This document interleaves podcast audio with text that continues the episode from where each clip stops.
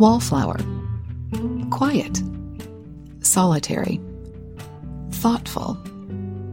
If any of these words describe you, you might be an introvert. In a world that favors the outgoing, gregarious extrovert, being an introvert can be difficult. But the truth is that introverts have distinct advantages as long as they know how to use them. Hi, welcome to Your Great Journey. Each week, we offer you brief tips, techniques, and insights to help you master big change.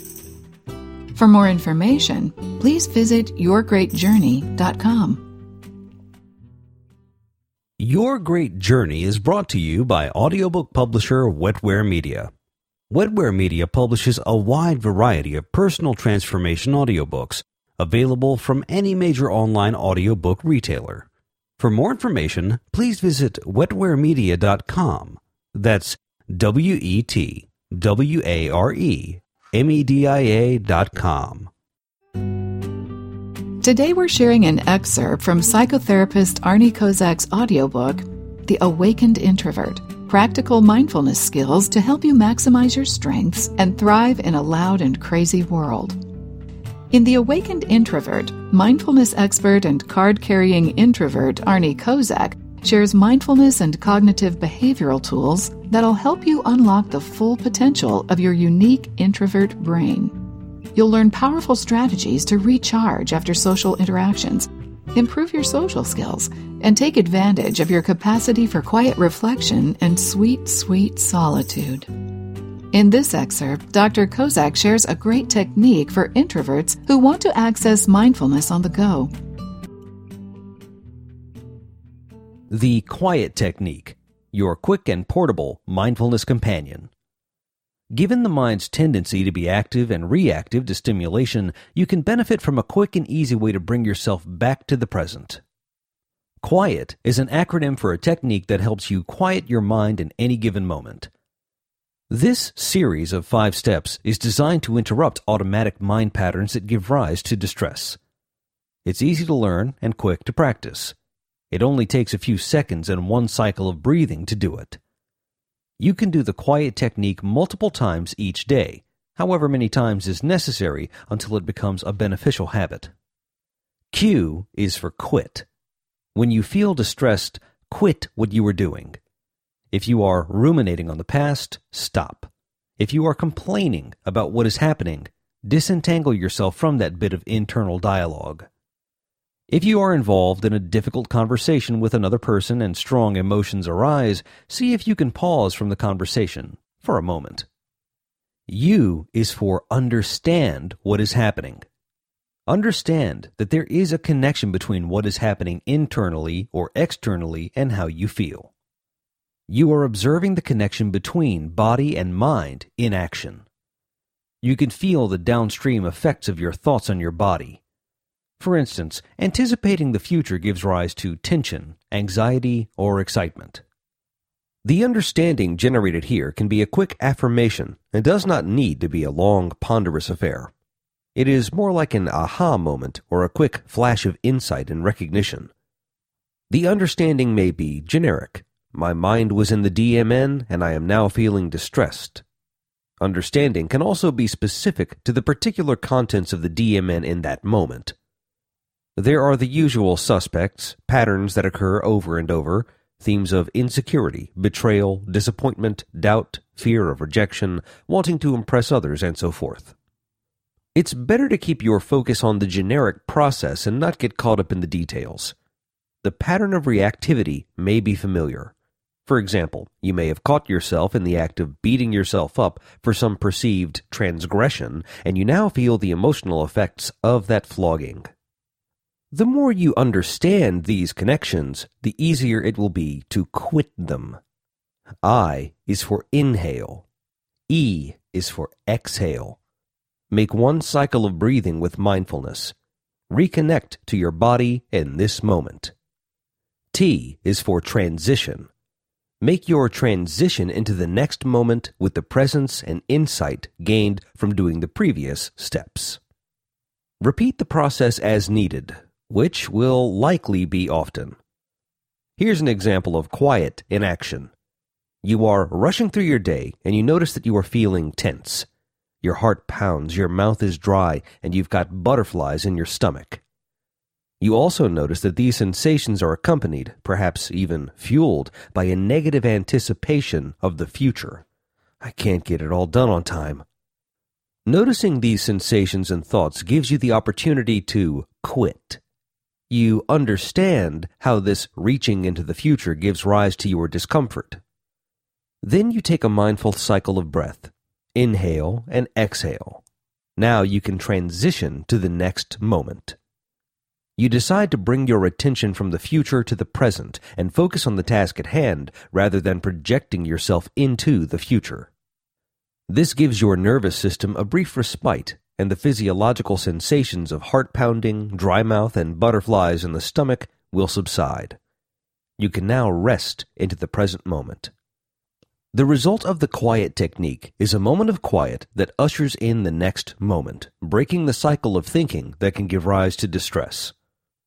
It takes only a few seconds to do this technique, so you can do it frequently throughout the day.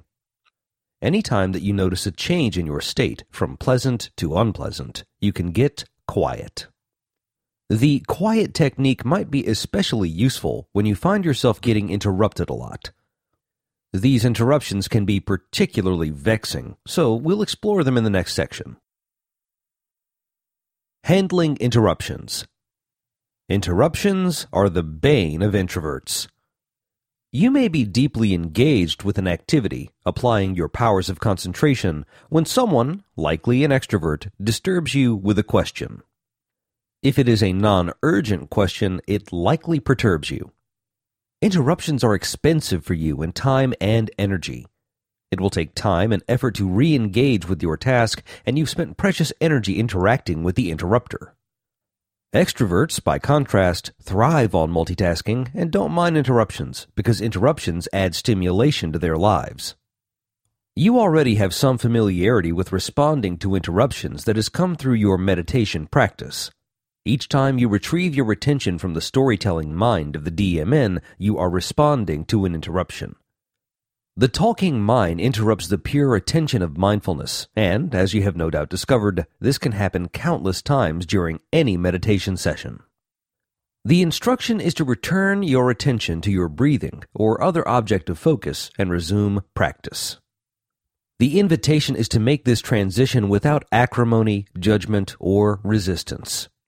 You are encouraged to make this transition in as matter of fact way as possible. It's not a big deal unless you make it one. How these interruptions are handled distinguishes expert from novice practitioners. Experts still have minds that interrupt the flow of mindful attention. They are, however, more efficient at returning their attention to the present moment. No big deal. Novices tend to get hung up on the interruption and react to that. When this happens, they have the interruption itself and the reaction to the interruption pushing them further from the present moment. The expert's approach in meditation can also be a model for handling interruptions in the real world. When you are working and are interrupted, either from within or more likely from without, can you use the expert strategy of returning attention to the present moment as if it is no big deal? Your tendency may be to react, to say to yourself, ah, I can't believe she interrupted me for such a stupid reason. This has ruined my concentration, my morning, my entire day. That commentary adds extra stress to the situation. Instead, you can try to pick up your attention and return it to the task at hand, just as if you were picking up your attention and returning it to your breath during meditation. No big deal. There are consequences to the interruption, your train of thought has been broken, and there can be further consequences if you have an internal reaction to the interruption. In other words, generating a story about how frustrating, unfair, and unfortunate this interruption is. You can minimize this compounded consequence by training your attention away from the stories you tell yourself so as to return it to reestablishing your concentration on the task at hand. Another helpful strategy is to proactively preempt interruptions. You can do this by devising a signaling system that you present to coworkers, family members, and perhaps even to your own mind. Signal your availability. You can support your work and personal environments by signaling to the people around you how open you are to interruptions. Take an image from a Caribbean beach where different colored flags signal the condition of the water and how safe it is for swimming. A green flag announces that the waters are calm. You are in a place where you don't mind being interrupted. A yellow flag signals more turbulent waters and to swim with caution. Your yellow flag tells people that you would rather not be disturbed, but if something important comes up, you can be interrupted. A red flag says, not safe to swim. Similarly, your red flag shouts, do not disturb under any circumstances. Unless the building is on fire or someone is bleeding to death, do not interrupt me, or you'll experience my wrath. The system requires a visual signal for communicating your status to others and, of course, a briefing on how the system works and that you are putting it in place. You can use different colored objects or make signs with different colors. Be creative and have fun with this. Even with the best signaling system, you will sometimes be disturbed when you don't want to be. Look up the form called Interruption Monitor. The forms for this audiobook can be downloaded for free at www.newharbinger.com forward slash 31601. From that page, just click on the tab labeled Accessories. This form can help you to monitor the interruptions you experience and track your ability to re engage your attention. For each situation, note the time and, briefly, the circumstances. How long does the interruption go on? Note your feelings and anything you notice in the transition back to your task. Look for any patterns that emerge. Are there particular times of day when disruptions are more likely and when it's harder for you to reestablish concentration? What are the feelings that arise? Does your storytelling mind get involved? How does your transition back to the task go? Is it a big, hairy deal, or can it be just the next moment? Take a few moments and write down your answers to these questions.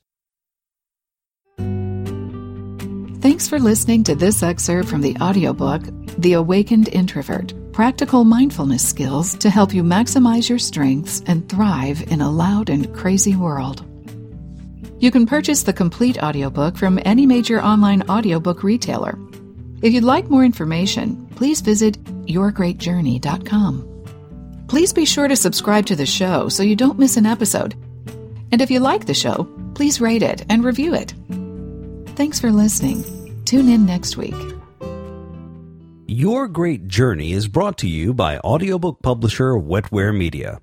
Wetware Media publishes a wide variety of personal transformation audiobooks available from any major online audiobook retailer. For more information, please visit wetwaremedia.com. That's W E T W A R E M E D I A dot com.